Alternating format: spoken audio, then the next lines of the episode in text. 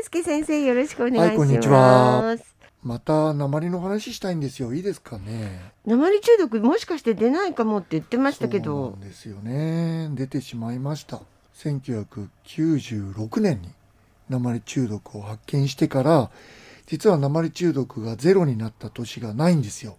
はい。1年もない、で今年はね雪多いし寒いしハンターが使う銅の玉とか火薬とか狩猟に使う道具が実は高騰してるんですよ。はい。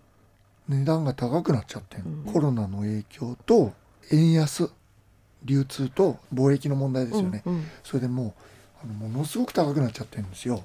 特に高くなってるのは何かっていうと鹿撃つ時にショットガンで撃つ人がいて、うん。まあ、狩猟の免許だったら10年間ショットガンしか撃てないんですよ。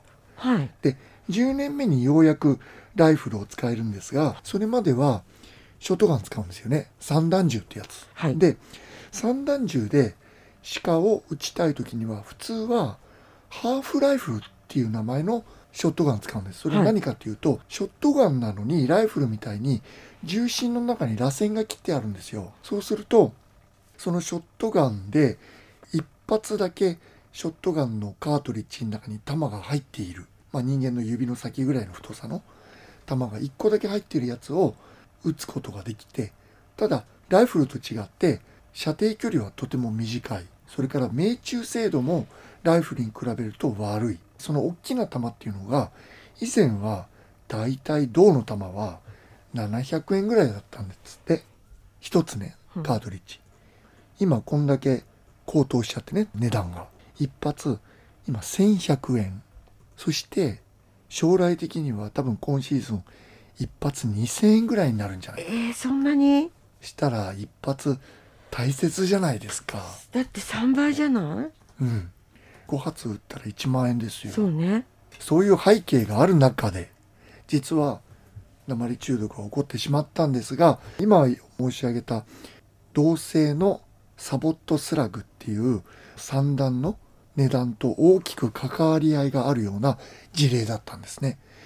で2月の頭にですね胆振管内、あはい、うんえーあるところにですねわしが川沿いで動けなくなっているという通報を環境省経由でいただいてうん。僕はあのドクターカーで行ったんですよね、はい。わしが弱ってるって今嫌だなと思ってね鳥インフルエンザじゃないのかなと思って完全防備で行ったんですよ。あのあそこにいますっていうんで近づいていったら腹ばいになってるオジロワシが1羽いたんですうんうん。見て力ないなと思ってひっくり返したんですけどもあれ口の周りになんか緑のものがいっぱいついてるなあれここっていぶり管内嫌だなっていうのが頭よぎって、え一昨年いぶり管内で鉛中毒発生してるんですよ。えうん。そして鉛中毒の症状っていうのが緑の下痢と胆汁を吐くっていうのがある胆汁の色って深緑なんですよ、はい。くちばしについてる緑はまさしくその色だったんですよ、目つきもねなんかこううつろだし、うん。運動障害起こってるしこれはまずいかなと思って。でとりあえず鳥インフルエンザの簡易検査で陰性センターに着いてから検査したら一応 PCR でも陰性だったので中に入れて検査したんです。で鉛の検査もしました。うちらが持っている鉛の検査の機械では振り切れの状態。0.65ppm っていうんですけどもそれ以上は測れない肺って出るんですよね HI、うんはい。でそれはですね急性鉛中毒でももうこれはそれ以上高かったらどれもこれも鉛中毒ですよ、うん。すぐに手当てしないと死んでしまいますよっていうのが 0.6ppm 以上なんですがそれ以上ですよっていう値が出たんですね。はい。で実はそれ後に調べたら 6ppm っていう10倍それのえー、とんでもない高い量だったんですよ。とりあえず高いっていうんでレントゲン取りました。そしたら胃の中にですねなんと水鳥漁で使う鉛の散弾銃の弾が5発見つかったんですよ。今まで水鳥漁の散弾銃の弾は見つかったことが大足とかオジロワシであったんですけれどもそれは普通は一発なんですよ。でそれは何でそう起こるかっていうと被弾したりカモが砂肝に蓄える小石と間違えて環境中の散弾を飲んで鉛中毒になってそれをワシが食べることによってワシも鉛中毒になってこういうケースもあったんですが、ええいっぱい飲むってことは普通はないんですよね。えで水のりの量っていうのは空飛んでるやつを撃つので何百発っていう鴨漁用の鉛散弾が散弾銃から射出されるんですがそのうちの数発が当たればバランス崩して落っこちて墜落死するんですよ。えうん。なので5発入るっつったらよっぽど至近距離じゃないと獲物に当たらないのでカモを食ったは考えにくかったんですその状態から。えとはいうものの、まあ、苦しんでるわけですから、うん。麻酔をかけてね次の日に胃洗浄っていうのをやりました。えはい。で名前の玉全部取ることができたんですよ。その時に一緒に出てきたのが鹿の毛。えそして入院中も鹿の毛の塊を吐いたんですよ。これ鹿食ってると。でも飲み込んでるのは鴨療用の散弾が大量っていうこれはおかしいなと思ってですね。猟友会の清水さんにちょっと聞きました。はい。こういうことが起こってるんだけど、鴨猟用の散弾で鹿撃つ？って聞いたら、普通は撃たない。だけれども、止め刺しっていうものがあって、それは、例えば普通の銅のサボットスラグ弾で鹿を撃ちました。でも、当たりどころが悪くて、良くてなのかな。死にきれないやつがいて、倒れてる。そうすると、近づいていって、もう一発頭を撃つんですって、首とか。その時に、普通だったら、無毒のサボットスラグでドンと撃つんですが、一発高いじゃないですかう、ん今。うんなので、鴨猟用の禁止になっていない鉛の散弾を、その散弾銃に込めて、鹿の頭を至近距離から撃って、息の根を止める。これが止め刺しっていうものなんですけど、うんそれに使われたんじゃないかと。だとすると、それが万が一放置されたりすると、わしが食べるところにはたくさんの鉛の散弾が含まれていて、一緒に鹿の毛が出るっていうのが合致するんですよ。もしくは、罠漁で鹿を捕まえました。で罠漁ですから生きてますよね。その時の止め刺しも普通だったら無毒弾を使って撃つんですけれども高いじゃないですか。そうするとその鴨猟用の弾を使って撃つってこともあるんじゃないかと。で鴨猟用の弾一発いくらって聞いたら、そうねええだいたい一発70円から100円だって言うんですよ。片や1100円から2000円に行こうというぐらいの銅の玉。これカムリョ用も銅なんですね。違うんですよ。鉛なんです。じゃあなんで鉛使っていいのっていうお話なんですが実は鹿猟用の鉛の玉は今禁止されてるんですよ。2000年からエゾシカ猟用の鉛のライフル弾が2000年から禁止になりました。はい。で翌年からは鹿猟用のサボットスラグっていう散弾銃の弾も禁止になったんですが、うんそれはですねちょっと難しいんですが竜形って言って弾の直径が7ミリ以上それが禁止になってるんですよ。言い換えると7ミリ以下は今もう禁止になってないんです。ただ普通は鹿猟で7ミリ以下というのは使わないんですよ。僕もそう思ってました。でも鹿猟って何ぞやって考えた時に息の根を止めるっていうのも鹿猟じゃないですか。でもそういうことがあるにもかかわらず7ミリ以下の散弾が禁止になっていなかったので彼らは合法的に鉛の小さい粒の弾を最終的に使ってたんですよ。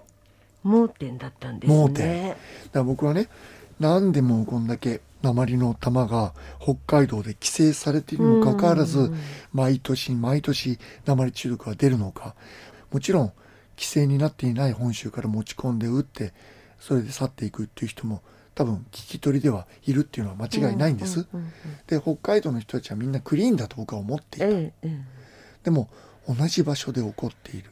えうん同じ狩猟の仕方をしている可能性があるということで北海道猟友会釧路支部さんに話を聞いたらこういう可能性があるよっていうのを表明書っていう形で猟友会長と副会長の反抗付きで文書を出してくれたんですよ。うんうん。それには今言った止め刺しで使われている可能性があるっていうことと止め刺しっていう行為は実は昔から特にその散弾銃を使っている人たちは2発で仕留めると。1発は倒してもう1発はとどめを刺す。こういう使われ方が昔からされていたと。うん。ただ基本的にはそれも無毒弾でやってる人は多かったんだけども、今の無毒弾の高騰そうねおっていうのが金の問題ありますよあるね違反ではない弾を使ってっていう人はいるんだろうと、あ考えられる話ですよ考ね。じゃあ何したらいいかって話なんですが、まずは鹿猟少なくとも鹿猟の時大型銃だからヒグマも含めてかな。えとにかく大型銃の狩猟においては全ての鉛弾を使わないでほしい。ね。使うべきではないとそのルール作りが必要だと。小粒の名前の弾を使ってカモ猟をやってるっていうのはこれももう全国的にもやられていて、うん。北海道でも規制がほとんどないんですよ、うんうん。特定の故障でしか。それも環境中にばらまかれた鉛の弾を何年何十年経ってからカモが飲むってこともあるんでこれを元戦当時は今度除染しなきゃいけないんですよ。それはまた別の問題なので、うん。この小粒の鉛の玉っていうのは奥が深い。まだまだやらなきゃいけないことがある、もうとりあえず鉛弾鉛を使った弾はうん。一切ダメっていうのが一番ダメなの本当にそうなんですよ。だから鉛がね金属の鉛っていうのは、うん。目に見える大きさの鉛っていうのは毒物学的にははい PPM の世界ですから、もう猛毒の塊なんですよ、うん。目に見える鉛だけで、うん。ね、そんなものが万が一にでも肉の中に入っていて鴨のワイン煮なのか、うんうん煮込みなのか、うんね。鹿のワイン煮込みなのかもう分かんないでしょ。わかんよね。それ飲んじゃいましたってなった時に健康被害あるわけですよ人間だってええね当然、ねだからまずは本当に毒物をばらまくなというところでまず僕は今やりたいなと思ってるのは一気にこの2025年に鉛弾全国禁止っていうのにするもう方向性は決まってるんですけども、その前にですね実害がある北海道ではうん。もう鉛シャットアウトだと先にしてもらいたいうん。という話を実は先だって釧路の蝦名市長に申し上げました。うん。確かにそうだと。うん。で根釧地域まず何とかできないか考えてみるとうん。まず言ってくれました、早速市長ね動いてくれましていろんなとことヒアリングをしたり何ができるかっていうのを猟友会の意見も聞きながらやるっていう方向であの動いてくれてますね、うん。とてもあの具体的に動いてくれてます。ありがたいなと思ってね。だから知らなかった。でしょ？うん。だから北海道ってもう自然豊かなところでやっぱり鹿もいるしワシもいるしそういう中で人間活動の影響を一番受けやすい地域なんですよ。だからうん。まずは北海道ルールで全国への見本を作るべきだと。あとだけどその銅弾の値段の高さですよね。そうそうそうそれどうにかできないと、それもねこれを環境省マターで言ってます私は本省との部局にもええ。言ってるんですけどね、まず無毒弾の価格の低下さらには入手しやすくするためのうんうん。流通の改善、はい、あんまり良くないっておっしゃってましたもんね。まあ全く良くないですよ、うん。あの鉛三弾じゃない鴨猟用の弾スチール三弾なんていうのはあるんですけれども北海道でも全く手に入らないんですよ。数がないってこと？まあ輸入されてないですね数がないって言ったらレアな弾なんで、うん、値段も高いそうですそうですよね。だからやっぱり需要と供給なんでね、うん。需要があれば供給だって潤っていくと思うんです。だからやっぱりね実害があるところはもう官民問わずそれから希少種のことだから環境省でしょ鹿のことだから道庁でしょそういう話じゃなくてやっぱりそういう地方自治体市町村レベルでも我が市我が町我が村は先んじてやりたいっていう声が出てくれば、北海道がやっぱり規制される前一番乗りとして、まあ、どうせ変わるんだからこれですよね。そうなのだからもう。先にやろうよと意識を持ちながらやりましょうっていう話を今してるんでぜひですねあの釧路市の動きも含めて応援してもらいたいんですよねみんな。まあ、誇りを持ってうちの市はこういう先んじてやろうとしてるんだよと誇りを持ってねだからみんながそうやって言えるような知識その情報をきちっと持つというのもすごくく重要だと思うので、ぜひあの市民の皆さん意識して関心持っていただければね。関心持って鉛の玉が釧路市一番乗りで止まるかなとかってねあいの応援してもらいたい。止まってるとばっかり思ってましたもん。でしょ？うん。僕もね鴨猟用の玉でね鹿撃つなんて思ってないわけですよ、でもそれ分かったことでこの先の展開考えられますから。そうだからねうん。このわしね助からなかったんですよ。うん死んじゃった。うん。で解剖もしたところカモとかエゾライチョウ要は本来この鉛の散弾で撃つ対象の動物は全く羽一枚たりとも検出されませんでした。だから多分というか間違いなく鹿ですね。うん。でよーくね実体顕微鏡でその玉を見たら玉がねへしゃげてるんですよ。硬いものに当たっている。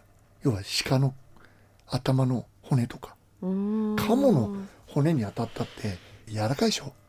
散弾銃に弾に当たったぐらいでへしゃげないわけですよ、鹿みたいな硬いものに当たったらもう石みたいなもんですからそれは変形もする。うん。